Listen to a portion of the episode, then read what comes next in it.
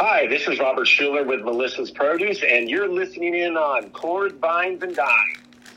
Hi, this is Martha Davis from the Motels, and you're listening to 10 Temecula Entertainment Network.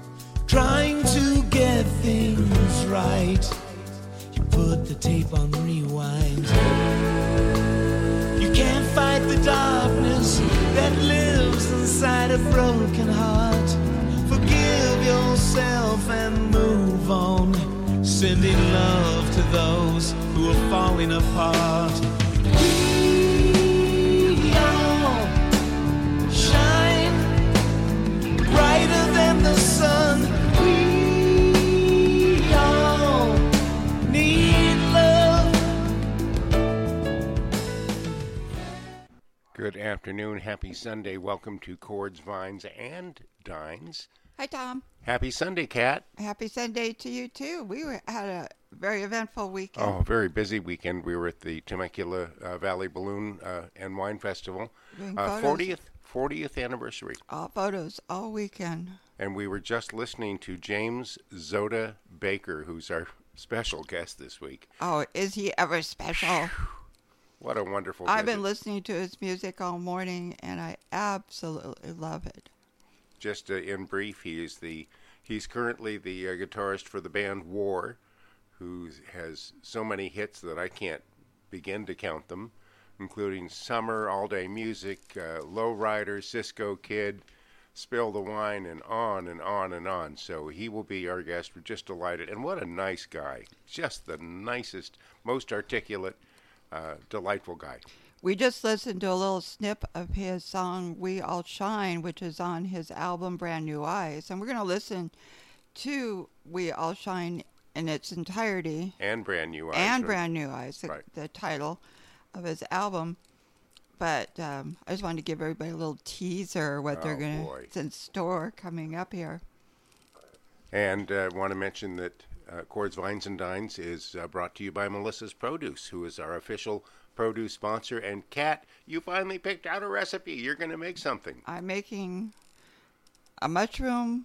I forget what it's called. Mushroom stuffed phyllo. Yeah, something like that. And Robert sent out some beautiful.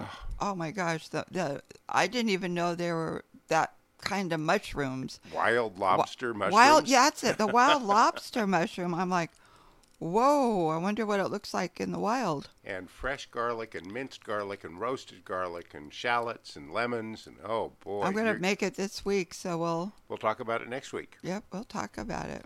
I'm excited because I love my shrooms. That's going to be so tasty. In the meantime, we've got a jam-packed show, including Aubrie Talarico from Trefethen Winery. That's easy for you to say. Sure. And your friend Patrick Hunter, am I correct? Patrick Hunter, yes. So there's lots to listen to, so let's get to it. Let's do it. A couple of weeks ago, it's been 2 or 3 weeks, was up in the Napa Valley. I visited my dear friend Sandy Belcher, who's the winemaker for Arne's Winery. And she invited me up for the Napa Wine Library Grand Tasting, and I was lucky enough to meet Aubrie Talarico. Did I come close, Aubrie? Yes, you did it. Okay. Aubrie is the hospitality supervisor for Trefethen Winery. And just as a footnote, my mom and dad, who are no longer here, were very dear friends with John and Janet Trefethen. And so our family's been a fan of Trefethen wines for a long time. I just had a sip of your dry Riesling, and it's exceptional. It's nice. It's very nice. Yeah, it's a really beautiful wine. A lot of people hear Riesling and they think, ooh, sweet. But there's nothing like a dry Riesling. That's just an exceptional wine. Yeah, it's really, really easy to drink. It's one of those things that, yes, I think people associate Riesling with sweeter styles, and there certainly are a lot of sweet styles of Riesling out there. But, you know, ours has always been dry, and there's quite a few areas, even in Germany, that still make dry versions of Riesling. Dr. Lucen, but, you know, yeah. Yeah, I mean, there's nothing wrong with a sweet style of Riesling. You know, it's... Mary Poppins once said that the sugar helps medicine go down, after all. But, true. But there's just something really, really special about a dry Riesling, and it's very hard to make a dry Riesling just because it's naturally this grape is screamingly high in acidity, and that's not necessarily a bad thing. It's what makes a wine refreshing, having that acidity, but you know, sugar is a really great balancing mechanism for acidity. So since Riesling is naturally about as acidic as, say, lemon juice, you know, you imagine that sugar is there to make it palatable. So it's very tricky to make a dry Riesling and make it actually good and balanced. This is so crisp and well balanced. That's the one thing that just really hits me. It's well. What would you pair with this? It goes really great with things like oysters, any sort of raw seafood. It goes great with seafood in general, shellfish, Riesling, even dry Riesling like this actually goes really well with any food that's spicy or very spice heavy. So something that's got chili heat to it or something that has a lot of like curry spice to it. Riesling's just one of the few wines that can really, really tackle and pair well with food like that is, you know, not super easy to pair with something that's not beer. I was just going to suggest Indian food, and you mentioned the curry so yeah, I could see that with it. I wish we had video because I wish you could have seen Kat's face when you said raw oysters. It wasn't a pretty face. I love them. Oh. Well, I guess you could have fried oysters with it too. How about steamed clams? Mm-hmm. And sourdough bread. Yeah, definitely. Sourdough, absolutely. Steamed clams and mm-hmm. sourdough. So, Aubrie, tell us a little bit about Trefethen Winery. I'd love to hear the backstory, because I'm sure that it's rich. So Eugene Trefethen and his wife, Kate, they purchased this farmland up here in 1968. This was not a huge wine moment in Napa. You know, the first big wine boom happened back in the 1880s. That's when our winery, which was originally called the Eshcol Winery, was first built. I think around the time of the start of Prohibition, there was something like 140-ish wineries in the valley. So it was a really big wine boom. You know, in the 1960s, there were some people who were making wine in Napa Valley, but, you know, agriculture had really taken a sharp shift away from grapes, and wine production and farming was still what people were doing here. It was incredibly rural. It was a small farm community. And Eugene and Kate wanted to buy land up here and, you know, live farm life.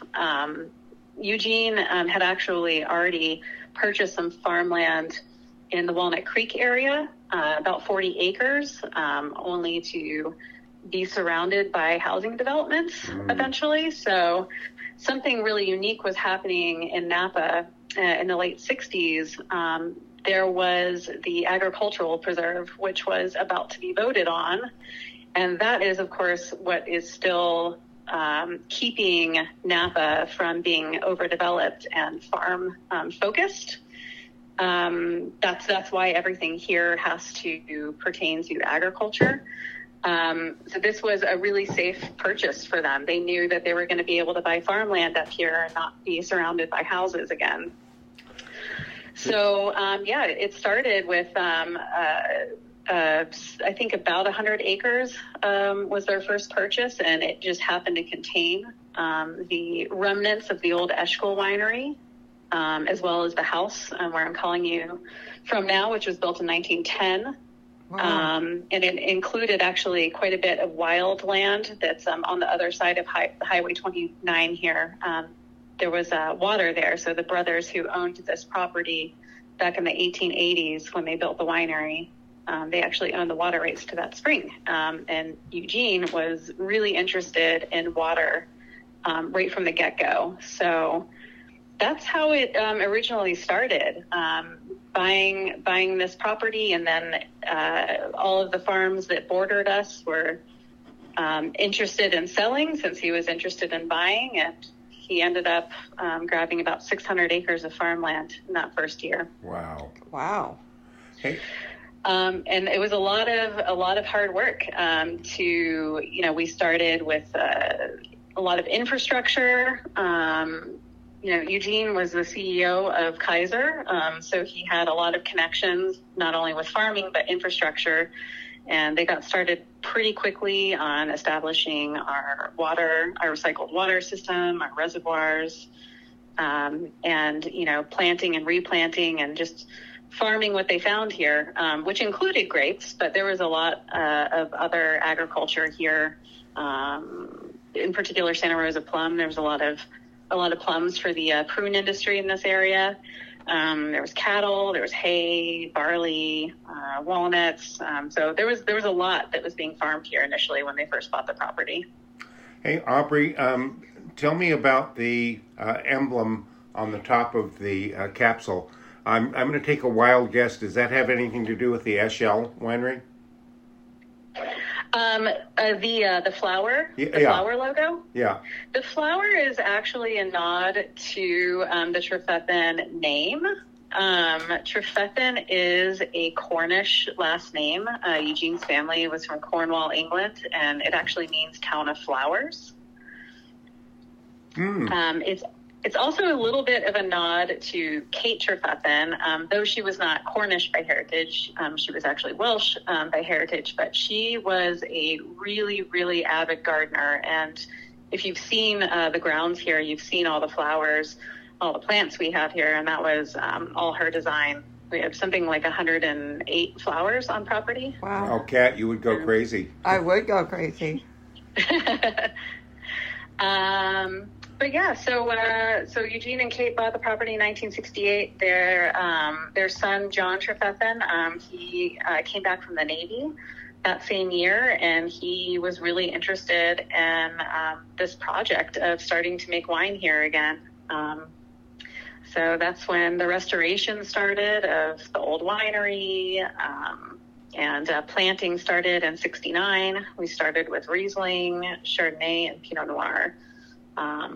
Our first vintage was 1973, and then our first vintage of Riesling was actually 1974. Mm. So we've been working with Riesling since the beginning. Yeah. What now? You produce a Cabernet, don't you? We do, yes. We have Cabernet Sauvignon, we have Merlot, we have Cabernet Franc, we have Malbec, we have Petit Bordeaux. So essentially we have Bordeaux varietals and Burgundy varietals, and then Riesling, which is, of course, German.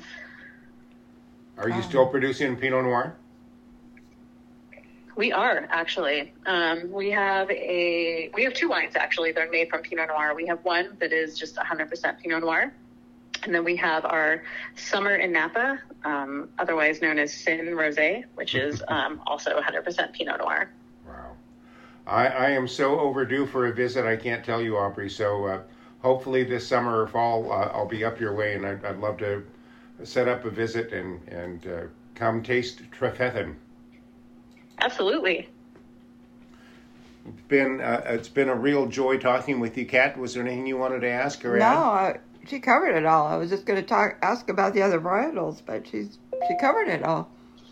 Yeah, we have really kind of a unique property because I mean, Napa Valley is, of course, one of the most soil diverse places in the world, and our property is no different. But it's really kind of amazing to see a map of how we have everything planted, because it looks kind of like a quilt. There's just a lot of different patches of different grapes, and some of those are grapes that, viticulturally speaking, have no business growing next to each other. Like we have Pinot Noir next to Cabernet Sauvignon, and that's crazy. I mean, that's like a lion living next door to a penguin. I mean, it's just, it doesn't make any sense. But it's pointing to something that's really, really unique in our soil here. Dry Creek is directly north of our property. It's on our northern border up there. Our reservoir is actually up against it. Our north reservoir is up against it. But, you know, eons ago, Dry Creek was actually south of the property. So over time, it sort of meandered north, and as it did that, it created this incredible diversity of soil here. So we have some sections that are wetter and cooler and more clay heavy, and that's where we put things like Chardonnay and Pinot Noir. But where we have all these rocky, gravelly areas, therefore warmer, drier, better drained, that's where we're putting things like Cabernet Sauvignon. That's where we're putting Cabernet Franc. That's where we're putting Riesling. Actually, does really well on rocky soil. So that's actually why we're able to have this many varieties growing right next to each other. That's wow! So exciting. Must be beautiful too. Yes, it is. It is. Yeah, you should come see. I'm working on it. Don't take my word for it. I'm working on it. Aubrie, thank you again for your time and this lovely dry Riesling that we're tasting, the 2022 Vision. It's just exceptional. It is. It's beautiful. It's very nice. I mean, Riesling has a tendency to get a bad rap. Everybody thinking it's so sweet, but this one is very dry with just a little hint of sweetness in there. Just perfect. Mm-hmm. Yep. It's just really light and fruit forward, and it actually ages really well too. Oh, yeah, I've tasted some aged Rieslings, and they're incredible. Aubrie, wish you all the best. Thank you so much, and love to have you back sometime. Yeah, my pleasure. Hi, Kat. Didn't give us any warning on that. Hi, Tom. So what a nice visit with Aubrie from Trefethen Winery. And so if you're up in the Napa Valley, I really urge you to give them a visit. And Aubrie is the head of hospitality, so she'd be more than happy to make sure that you get a proper tour and a greeting and a welcome and get to see what Trefethen is all about. Definitely. I would love to go up there. Well, if you can ever break away, you've only had about a million invitations. I know. Well, you know, my multitasking here, it's like...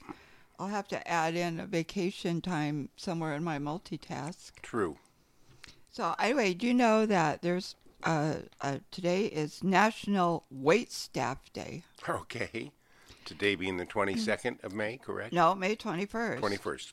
National Waitstaff Day recognizes the dedicated and often talented waitstaff that work very hard to make sure that you have a satisfactory, a memorable dining experience. Exactly. It says we're encouraged to show appreciation. At the same time, restaurant owners and managers also recognize and express their appreciation for their team of waitstaff. They help the restaurants thrive. And they work their fannies off. They do. They really do. And so you're encouraged, if you're going out to eat, show them a little love. Show them some love, definitely. And then today is also, this is one of my favorites, Strawberries and Cream Day. I'm growing fresh strawberries, and I think you are too. Yes, I've been eating mine. They don't even make it into the house. No way. So good. They are so sweet. But fresh strawberries and homemade whipped cream is a must when strawberries are in season. And I totally agree with that. Yep. I absolutely love that. No argument here. They are perfect, refreshing, light snack on a beautiful warm day.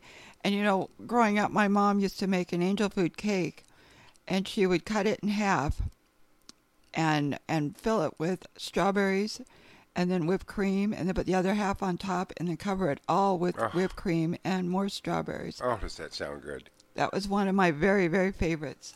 All right, quickly, before we get to Patrick Hunter, let's play the game of food. And your category for me is... regional dishes. Fire away. If you like Provel cheese on your pizza, you've got to be from A, St. Louis, Missouri, B, Chicago, Illinois, C, Detroit, Michigan, or D, Tampa, Florida? Wow, Provel. I've never heard of Provel. Really? Yeah, so you might have me this time. I'm going to say Detroit, just to guess. St. Louis, Missouri. Really? Never have heard of Provel cheese. Have you? Nope. Okay. Your category is ingredients, and which ingredient is responsible for the tongue-numbing buzz of Chinese dishes like mapo tofu and dandan noodles? Would that be A, toasted sesame oil, B, tribute peppers, C, Qingqiang vinegar, or D, Sichuan peppercorns? I would go with B. The tribute peppers? Yeah. And you would be... Sichuan peppercorns. That was my second choice. I thought about that. All right, so shall we get on with Patrick Hunter? Patrick Hunter. I don't know what can we say about him. He's everything. Yeah. Everything to do with real estate. He'll tell you everything. He will tell us everything we need to know. So here we go with Patrick Hunter. I'm Tom. She's Kat, and that's Patrick. Yes, and I'm excited to have Patrick Hunter on our show. I've known Patrick for a gazillion years, it seems like. Long time. And Patrick is, I have to ask you, a self-made serial entrepreneur, radio host, podcaster, Zoom and one-to-one coach. You're a real estate broker, certified short sale and foreclosure broker. And I'm sure there's probably a dozen more things that we could add to that. What do you do in your spare time? Spare time? Yeah. What is a serial entrepreneur? It means somebody that I don't play well with others. So I've always been self-employed from the time I was 12, and I'm always getting new ideas with my ADD. I can't sit still, and I have to start new companies.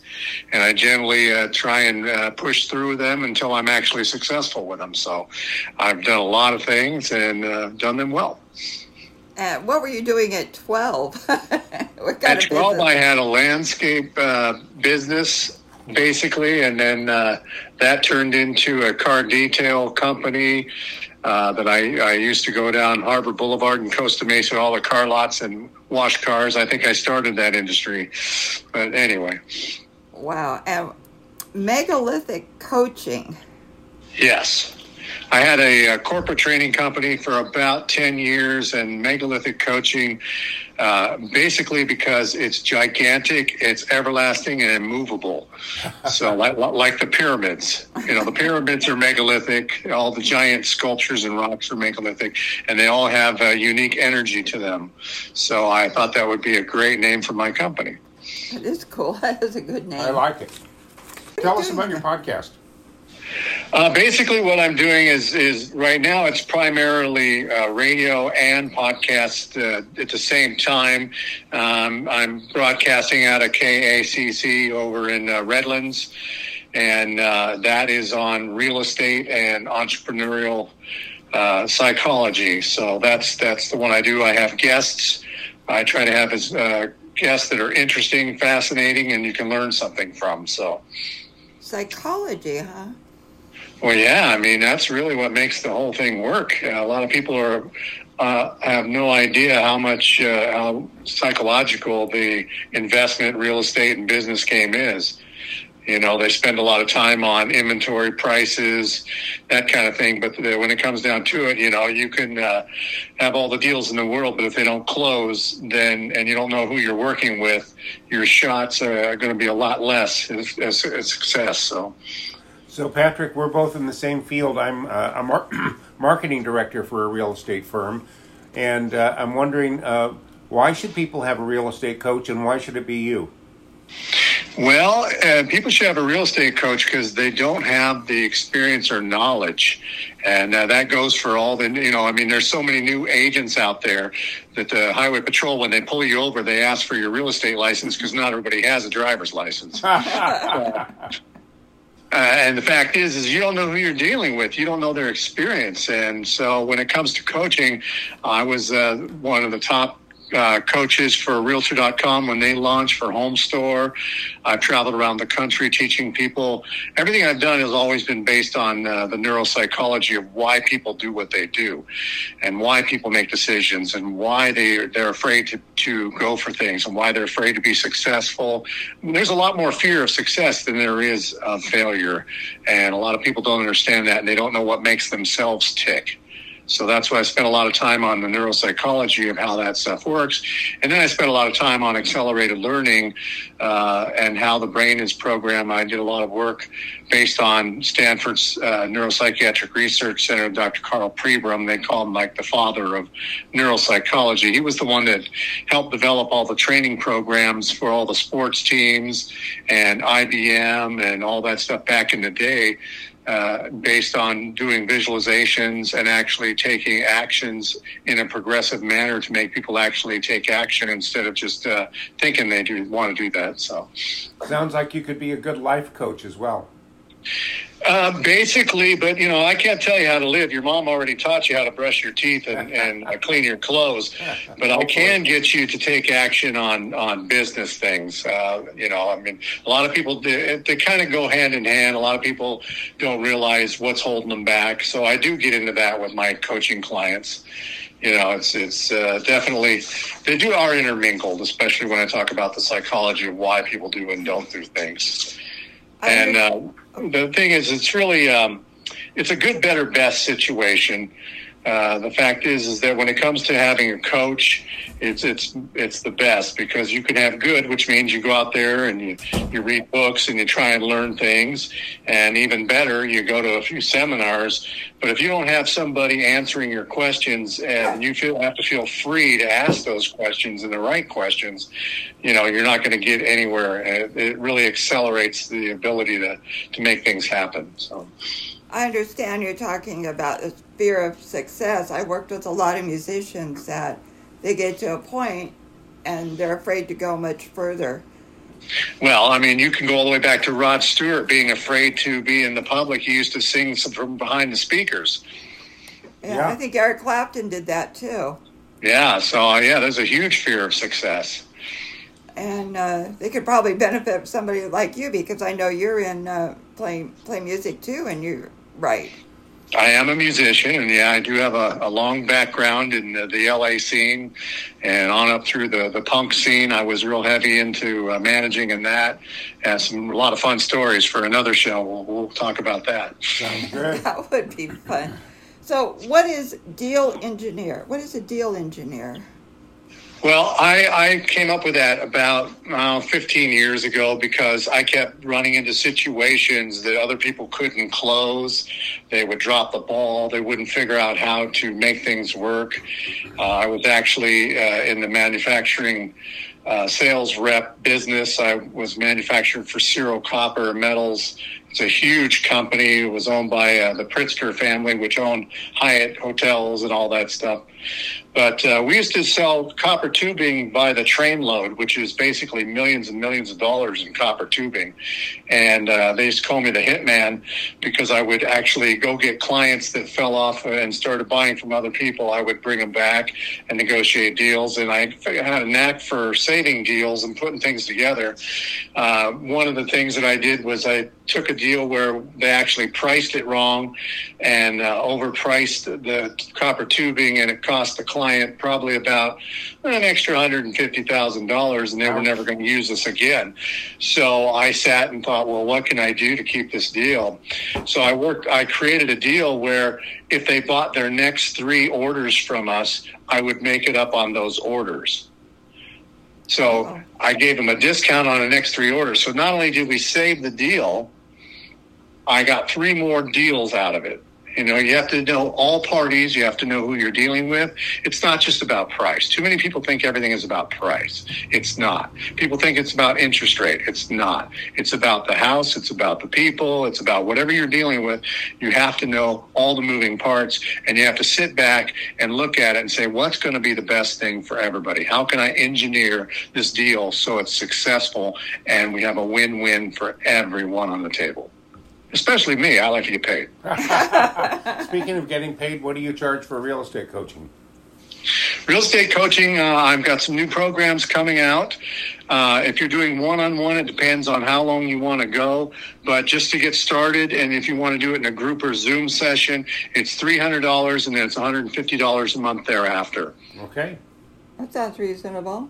Oh, it's real reasonable. You know, these people are getting, some people are out there charging $10,000 and they can't even pick up the phone or answer any of your questions right. for the real estate investors or whatever. So I'm very accessible.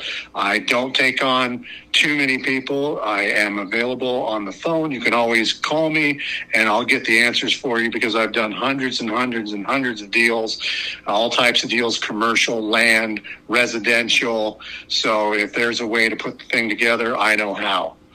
And I've been training agents. I got my license in 1985.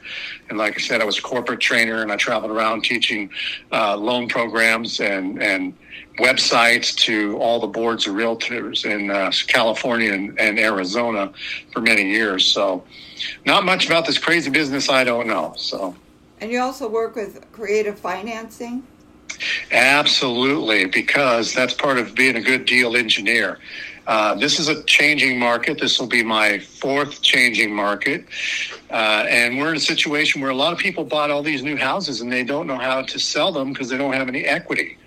So if you know how to do creative financing like I do, I can put the deal together with my investors. We can find buyers to slip them in there. We can do lease options, purchase options. There's about, probably 15, 16 creative ways to sell a home that's unsellable. I have sold some very unsellable properties by using seller financing.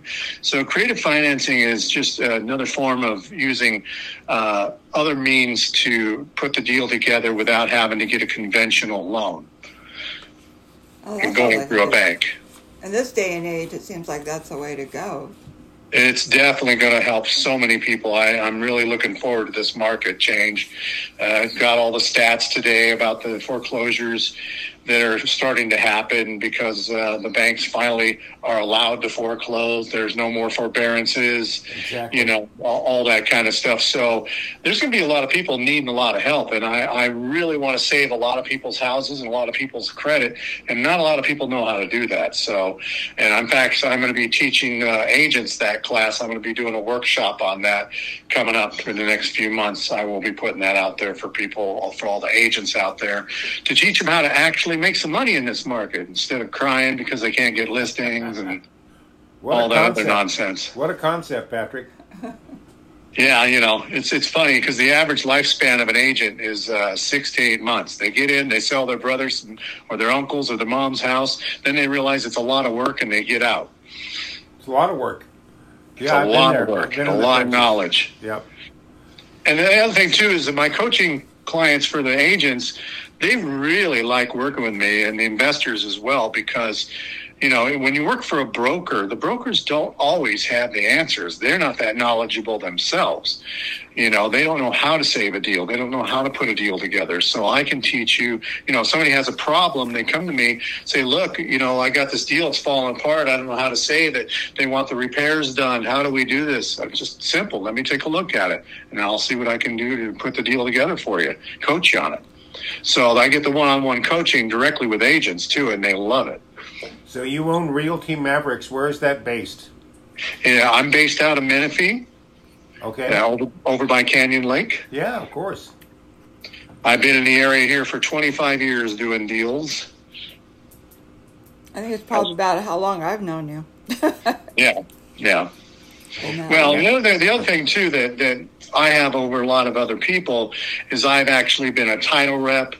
I know what that's like. I had a mortgage company, so I know the ins and outs of lending, and I've done hard money. So there's not too much I don't know about this industry. And if I don't know it myself, I certainly have the context to get the right answers. So, Kat, do you have any other questions? No, I think it seems like all in one. Patrick, thank you so much for your time. It's been a joy. So where can people find you? You have website or email or your phone number? Absolutely. You can get a hold of me, and you can go to realtymavericks.com.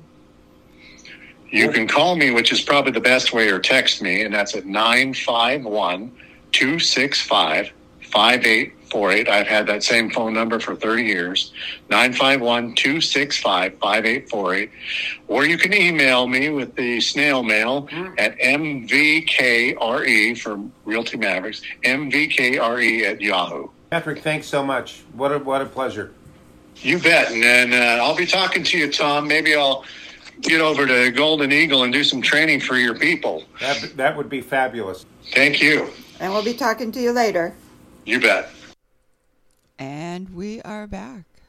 What a fascinating guy. Isn't he? I am just so amazed. I mean, I didn't even know where to start with him on everything he's got. And there's so much more to know about him. He's just lacking in confidence, though. He's just not self-assured at all. Did you get that too, Kat? Oh, I maybe a little. No, not at all. I think he's the one that you should talk to. Yeah, absolutely. I plan on it. For your business, for your company. Golden Eagle Properties. So now we go to our main feature. Oh, boy. This is a great story, and I think I touched on it during the interview, but the two of us went to see, Ann Braden, went to see our friends, the Gunboat Kings, at the Coach House, and they were opening for the band War. And I'll be 100% transparent. I was happy to see War, but I wasn't excited about them. It wasn't like, oh, boy, we're going to go. And then they came on stage and just blew us away. 1,000%. So after the show, as I tend to do, I like to get a guitar pick or a drumstick or whatever. So you groupie, you. Yeah, whatever.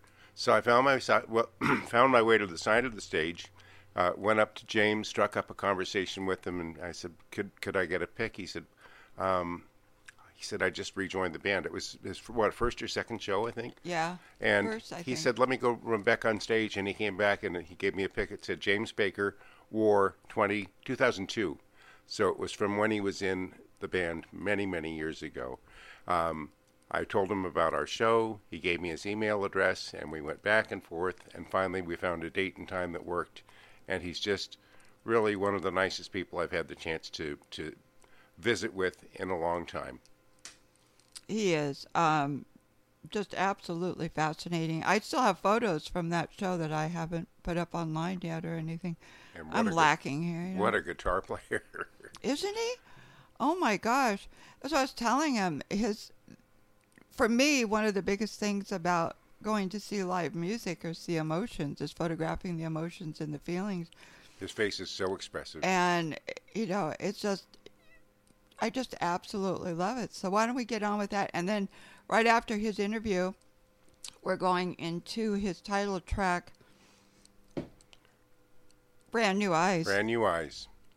And then we're going to end our show with... We All Shine. We All Shine. Yeah. James Zota Baker. Let's go. Oh, we got a little surprise, too, though, just before his interview. Yes, we do. And I know James will be surprised about this.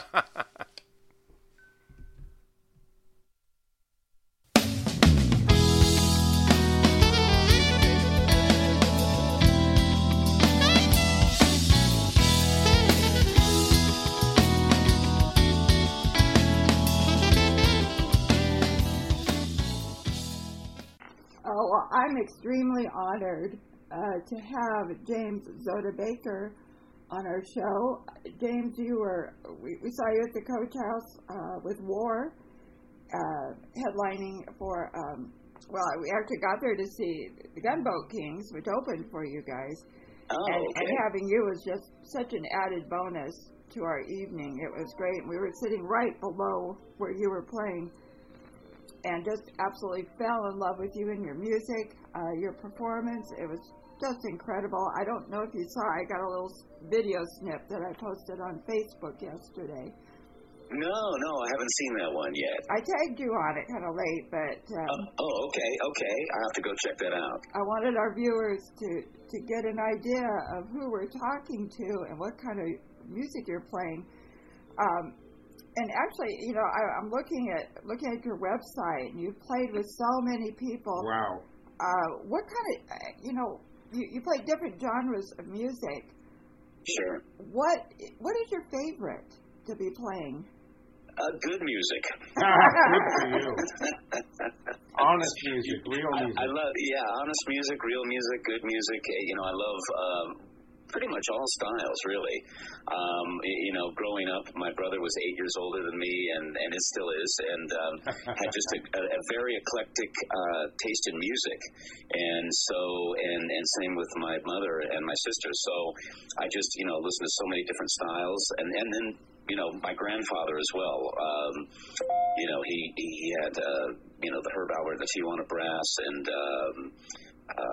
you know, I Lombardo and all that, and then Hawaiian music. He loved Hawaiian music.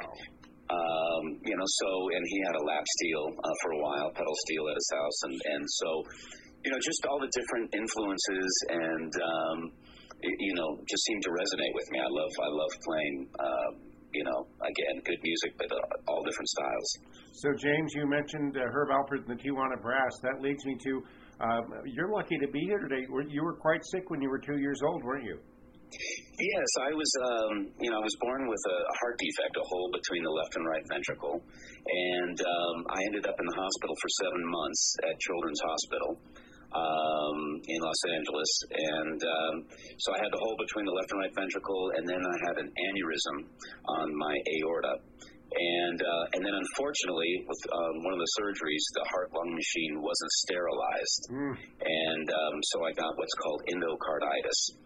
And so nowadays, I've heard of where these kids, they can have that defect and can be out of the hospital in a week or something like that. But back then, it was all brand new. You know, they just had staples and shipping cable to sew you up and to watch over you. You know, again, it took 7 months for me to heal up and to get out of the hospital. Go ahead. I thought it was interesting that you were born in Inglewood and grew up in Santa Monica. And I was born in Santa Monica and grew up in Westchester, which is right next to Inglewood. Oh, yeah. Okay. Well, there you go. We switched places. But, yeah, I'm not sure. I was trying to think of that earlier. I was thinking of, you know, I think my family was maybe living in Baldwin Park or Baldwin Hills or something. I'm trying to figure out the Daniel Freeman Hospital, you know, connection there. My brother was born there at Daniel Freeman Hospital. And then my family had moved back from Hawaii and I think lived maybe where my grandparents did in Baldwin Park for a little bit, for a year or something, and then moved to Santa Monica. Everybody moved to Santa Monica. That's interesting. And also when you're talking about Herb Albert and the Tijuana Brass, I also grew up with Herb Albert and Hawaiian music of Alfred Apaka. Oh, yeah. If you remember him. And I don't remember that name, but I, you know, again, you know, my grandfather had so many of those records back then. I don't remember all the names, but, you know, love that music. Yeah, and with Herb Albert and the Tijuana Brass, they, you know, they would bring a little record player to the hospital and would play records for me, and one of them being Herb Albert, and I would dance up, and that's when I did the chicken, you know, with all the IVs in me and everything like that, you know. At two years old. That's amazing. 2 years old. Yeah. So I guess that's where some of it began. And then on the emotional side, you know, sometimes my grandfather would, you know, tear up or cry if he heard a piece of music that really touched him and everything like that. So, you know, I connected with that as well, you know, connecting with the emotional aspect of music, not just listening to it, you know, viscerally or, you know, I mean, just, you know, just like, yeah, this sounds great. I mean, really, really connecting with it.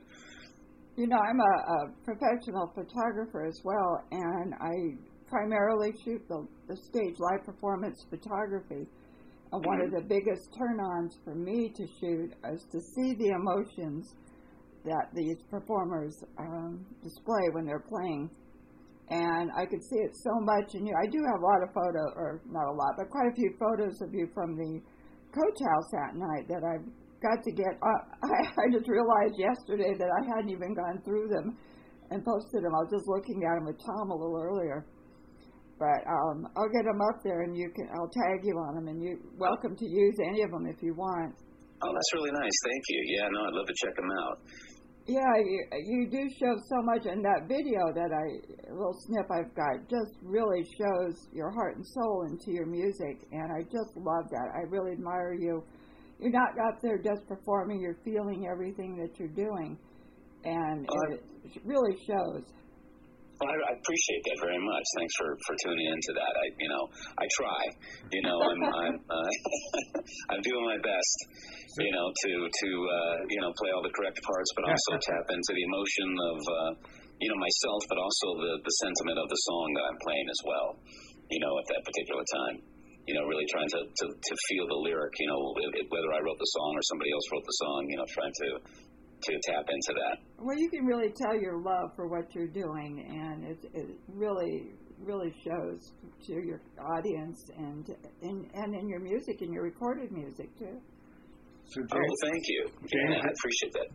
Your older brother was obviously a big influence, but you started. You were in the high school jazz band, then you went on to study at Santa Monica College. Tell me a little bit about, you worked with Robben Ford for a while. I've gotten to meet Robben. I'm a big fan of his work. Talk to me a little bit about working with Robben.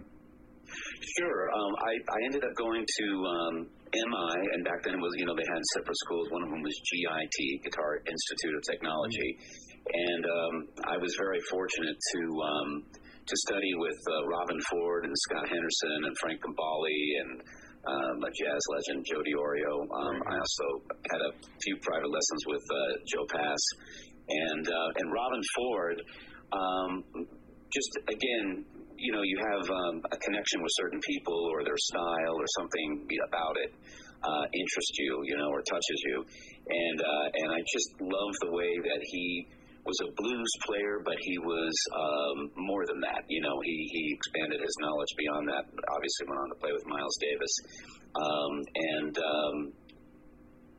So when we would work together, I felt very comfortable, and the way he would show me certain things, certain progressions, or a way to play over certain changes, and then one time he asked me because we would play for. We would play for the students sometimes. He would call on me and say, "Hey, let's go up, let's play for the students." And he asked me to write a specific piece, for that. And so I wrote a tune, 66 Ford, which I didn't send to you guys, but I had a 66 Ford Mustang at the time, and he was Robben Ford. And when he asked me to write this song, I went out and I put my foot on the bumper of my car and started writing this tune, and I thought, well, 66 Ford is the perfect name for it. And then I went home, and my first private teacher, Jeff Richmond, who's a great jazz fusion guitar player, he wrote it out for me. He helped me write it out so I could see, how things were laid out when you wrote out sheet music and everything like that. And so it would be in top form when I played with Robben. And we played it, and it was great. And, I haven't seen him many times since then. I mean, I've seen him live. I haven't had a chance to hang out with him or anything like that, but huge inspiration, for me. I just love him. How I love Talk to Your Daughter and the stuff he did with Yellow Jackets. And, just a phenomenal player. I met him when he was touring with Phil Lesh. Talk about a diverse player. Oh, yeah, absolutely. Yeah, well, he played, with Phil and with George Harrison and Miles Davis and the Yellow Jackets and I think Jimmy Witherspoon. He's quite the versatile player for sure.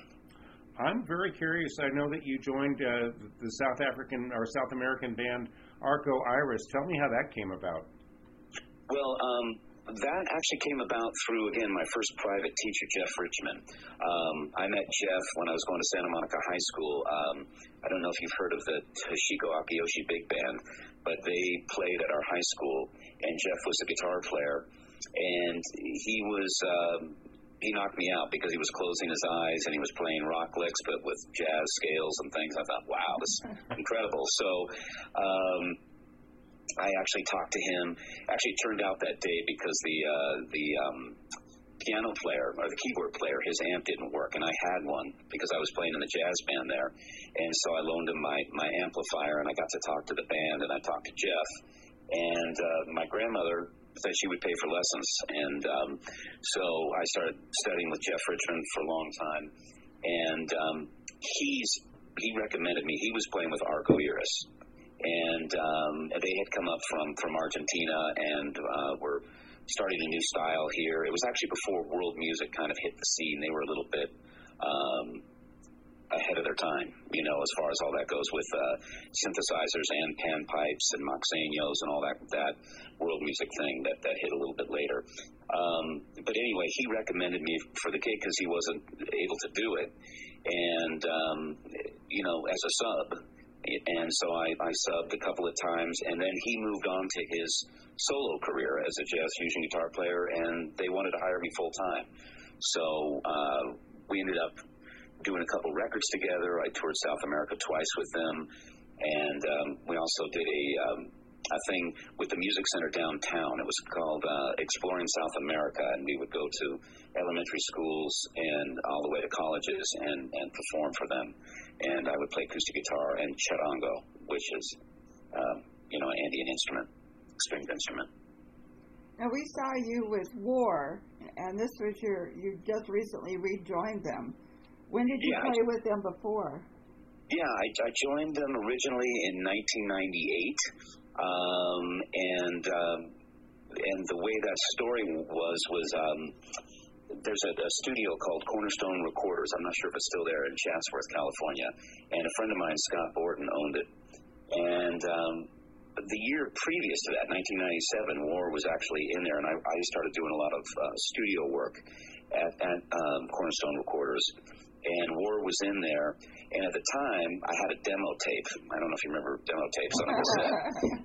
But I had one with me, and I handed it to their engineer at the time, this guy Chris Huston, who also worked with Led Zeppelin, a bunch of people. Anyway, I handed it to them and didn't hear anything. And then a year later, I got the call from my friend Scott Borton, and he said, look, War's looking for a guitar player, and they haven't found the right guy yet. You want to come audition? And I said, yeah, that'd be fantastic, you know. So I did a couple of gigs. I played in Big Bear, and then I played with this guy, Alvaro Torres, I think his name was, in Las Vegas. And then after that, I drove down to Chatsworth and auditioned and got the gig, you know. And so I was there till 2002.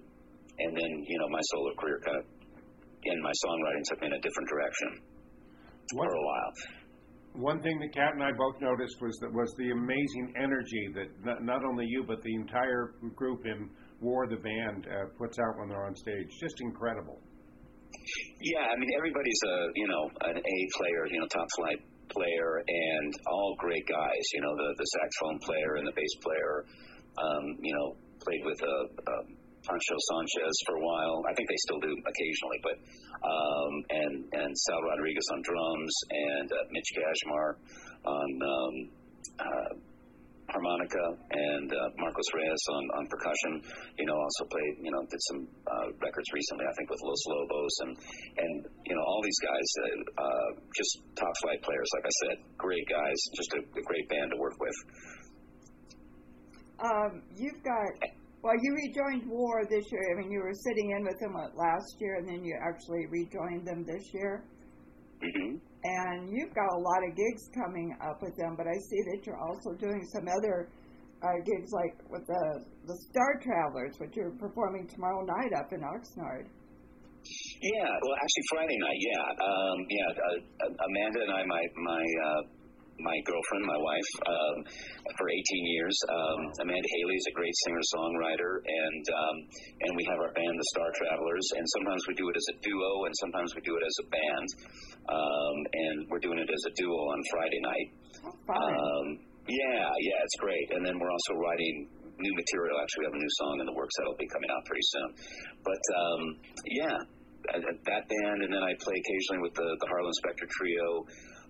Party Jones is a band that I play with, and the JZB band, which is my personal band, which I haven't played with them for a while, but been a little busy. You were kind enough to share a couple of songs from your latest album, and they just really are magnificent. Your guitar work is stellar, but wow, you've got some great guests on there. Bernard Fowler, wow. Yeah, Bernard Fowler, you know, I met him through Lee Bench and the Steakhouse Studios. He records there a lot, and we hooked up, and he was kind enough to sing on my first record. It's called Better Than Never.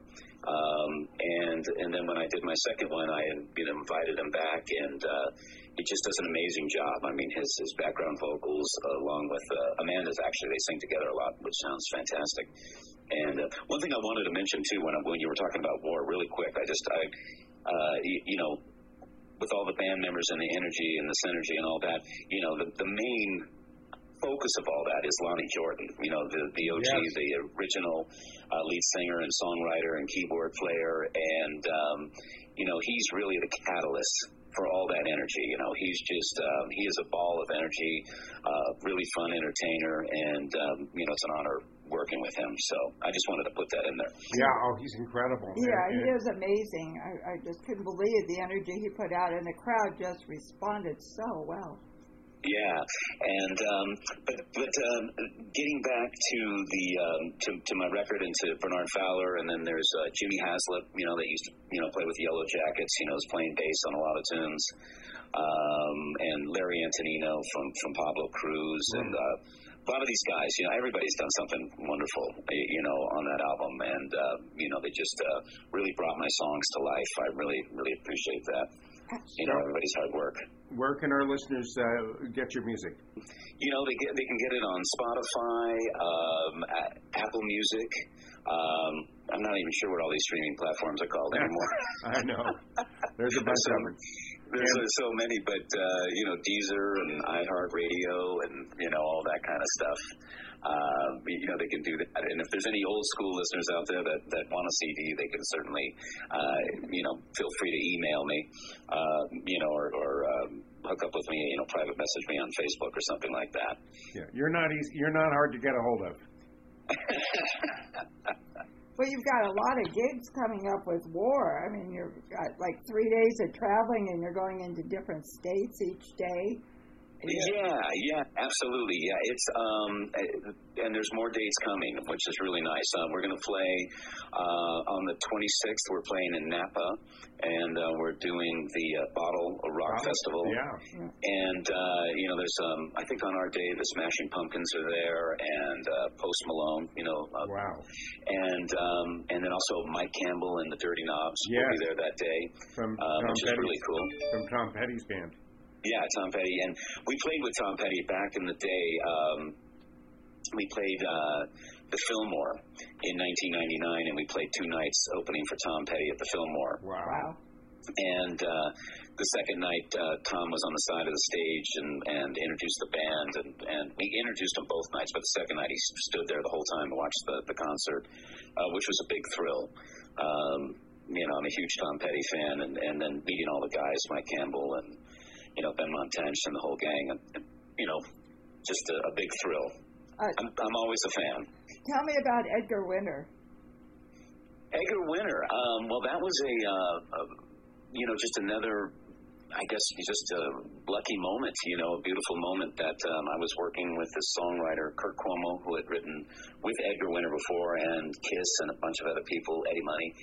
And one day he asked me, he said, would you like to write some songs with Edgar Winter, and of course I said, I said, well, let me look at my schedule and see what I'm doing.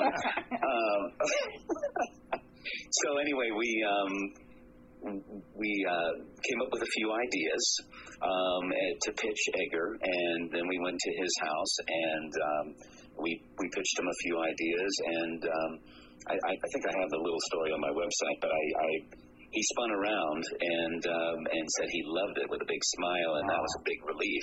And so I ended up writing 9 songs with Edgar and Kurt for his album Rebel Road, and I played guitar on all those songs. And we had guests like Slash and his brother Johnny Winter and Clint Black and Edgar's great guitar player himself, Doug Rappaport, just a wonderful guitar player,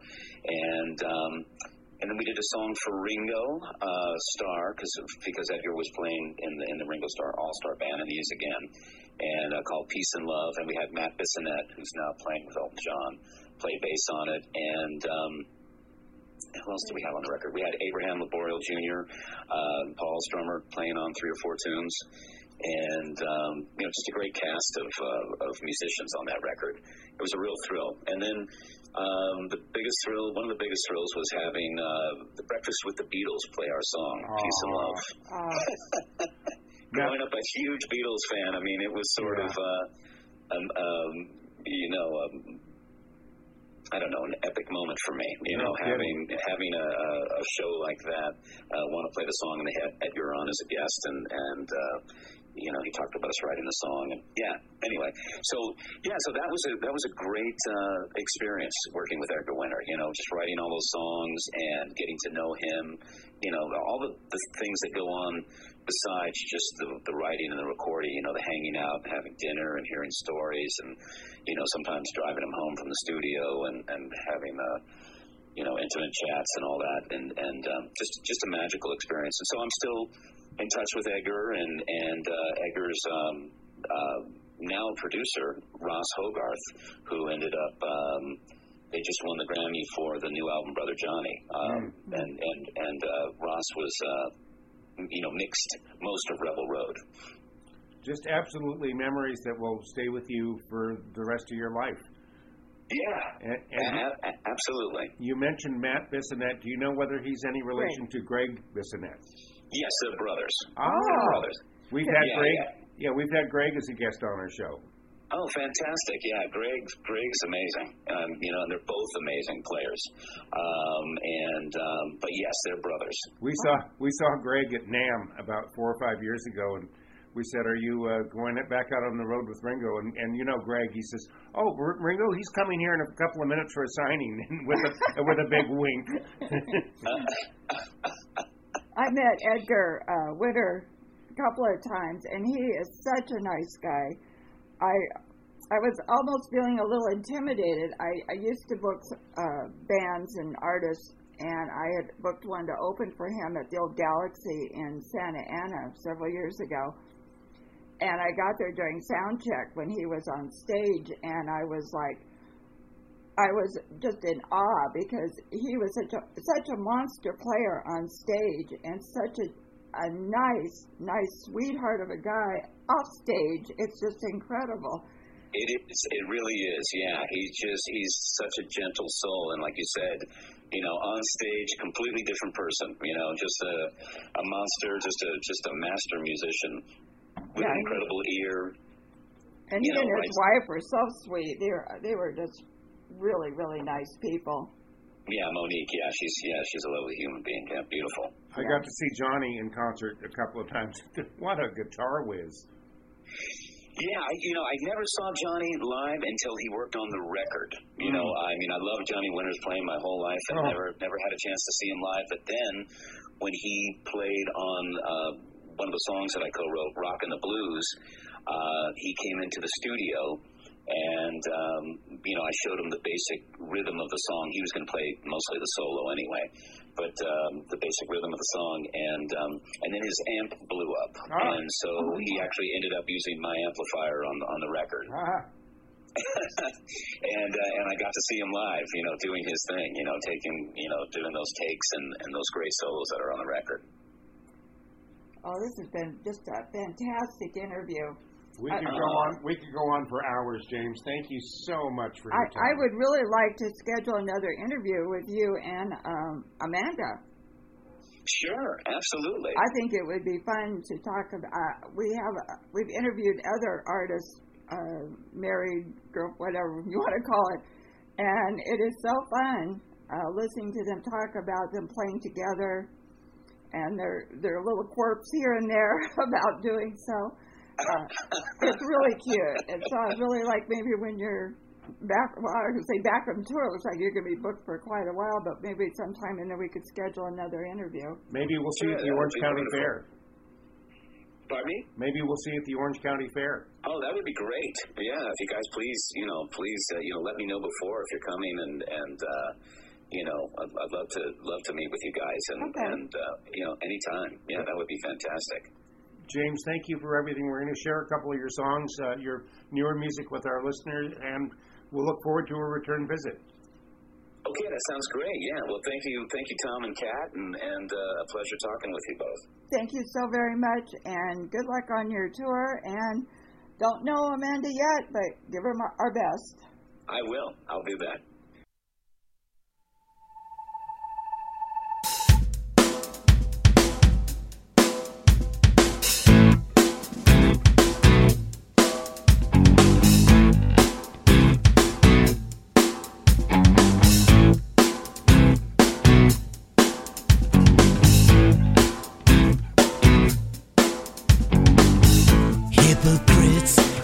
Fake smiles, they stab your back in victim style. You've been their friend, but all the while they're collecting hearts in one big pile. They build you up and tear you down, and barely laugh when you hit the ground. The joke's on them, they're not so wise. The world is watching through the thin disguise.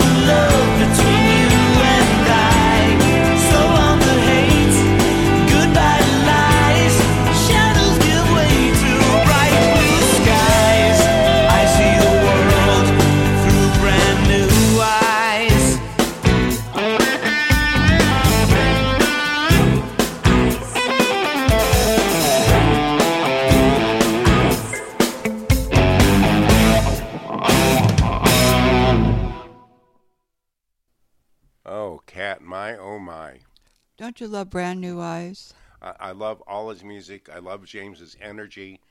And I'm looking forward to, I'm definitely going to take him up on his offer of reaching out to him before the Orange County Fair and go see War at the OC Fair. I was going to check the date before we went on air today. Oh, well. I've been busy. I think it's early August. Well, that's probably doable. Yeah. I don't see why not. I'd love to see him in War again. Yeah, and so I think there's a very good chance we're going to get James and Amanda for a return visit, his partner in love. Yes, and that's sweet. They've been together so long, and I love it. Well, this was a good one, Kat. Always is. And our thanks, as always, to our official produce sponsor, Melissa's Produce, melissas.com. You are going to be making your... I know you've got it right there. My phyllo puff stuffed with mushroom tapenade. I've seen the ingredients, and I can't wait. I know. The mushroom medley, the chanterelle mushrooms. Wild lobster mushrooms. Wild morel mushrooms and the wild lobster mushrooms. And they're all dried, and it's amazing how you just soak them a little bit, and they just, they're fabulous. They pop right up. And you can use the juice to season things and make them taste like mushrooms. Yep. Very versatile. So have fun. I can't wait to taste it. I know. I told you I love my shrooms. Yep. So we are going to end our show with We All Shine. We already had a little snip of that in the beginning. And I did want to mention that little snip before James's interview was the song 66 Ford that he talked Ford, about, yeah. Which I don't think you can find. He gave me a recording of it. And so that's why we only played a little snip. Just we didn't a little want to, taste of it. Yeah. And anyway, I want to thank everybody, and especially to all of our guests this time. And thank you, Tom. Thank you, Kat. We had a busy weekend, and we're here. We made it. We made it. I went early for the balloons this morning, so yeah. I'm a little sleepy, but... We've both had a very busy weekend. We certainly do. Yeah. We always do. Yeah. All right. Well, thank you, everybody. And here it is again. James Zota Baker. We all shine. We all shine. Yep.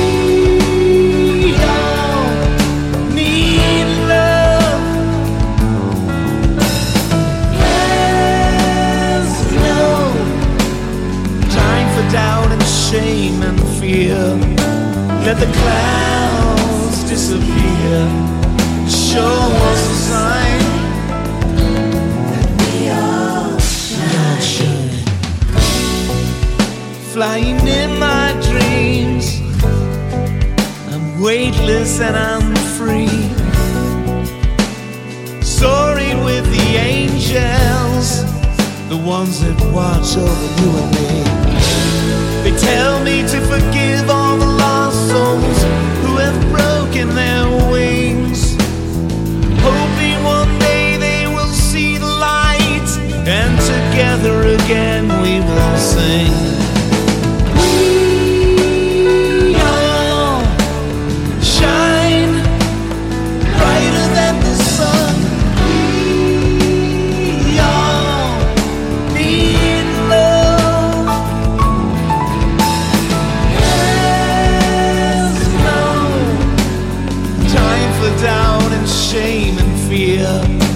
Let the clouds disappear.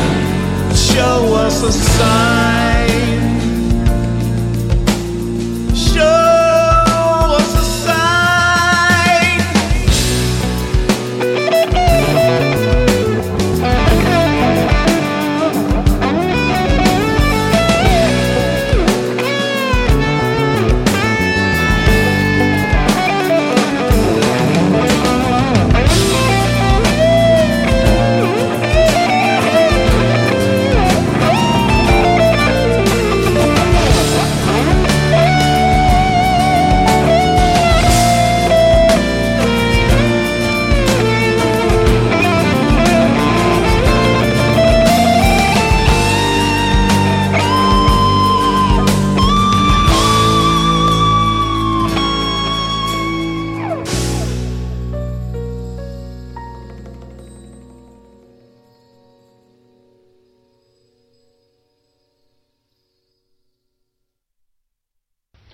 Hi, this is Robert Rankin Walker. You're listening to Chords and Vines on 10 Temecula Entertainment Network.